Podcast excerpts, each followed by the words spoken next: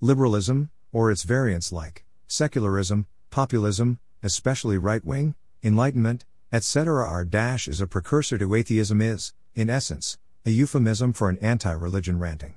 It banishes its followers from thinking beyond spatiotemporality, depriving them of the most fulfilling domain spirituality, fearing lest they find the validation of divine philosophy, religion based universal rules for human life slash behavior, instead, which is above and beyond the jurisdiction of evidentiary empiricism and materialism espoused by liberalism and a kind of its antithesis neoliberalism.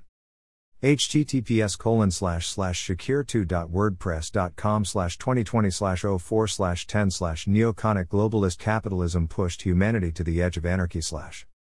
Https colon slash slash shakermumtaz.wordpress.com slash 2017 slash 09 slash 01 slash why islam cannot be liberalized slash https colon slash slash shakir2.wordpress.com slash 2018 slash 06 slash 24 slash atheist denier unbeliever slash shakir2.wordpress.com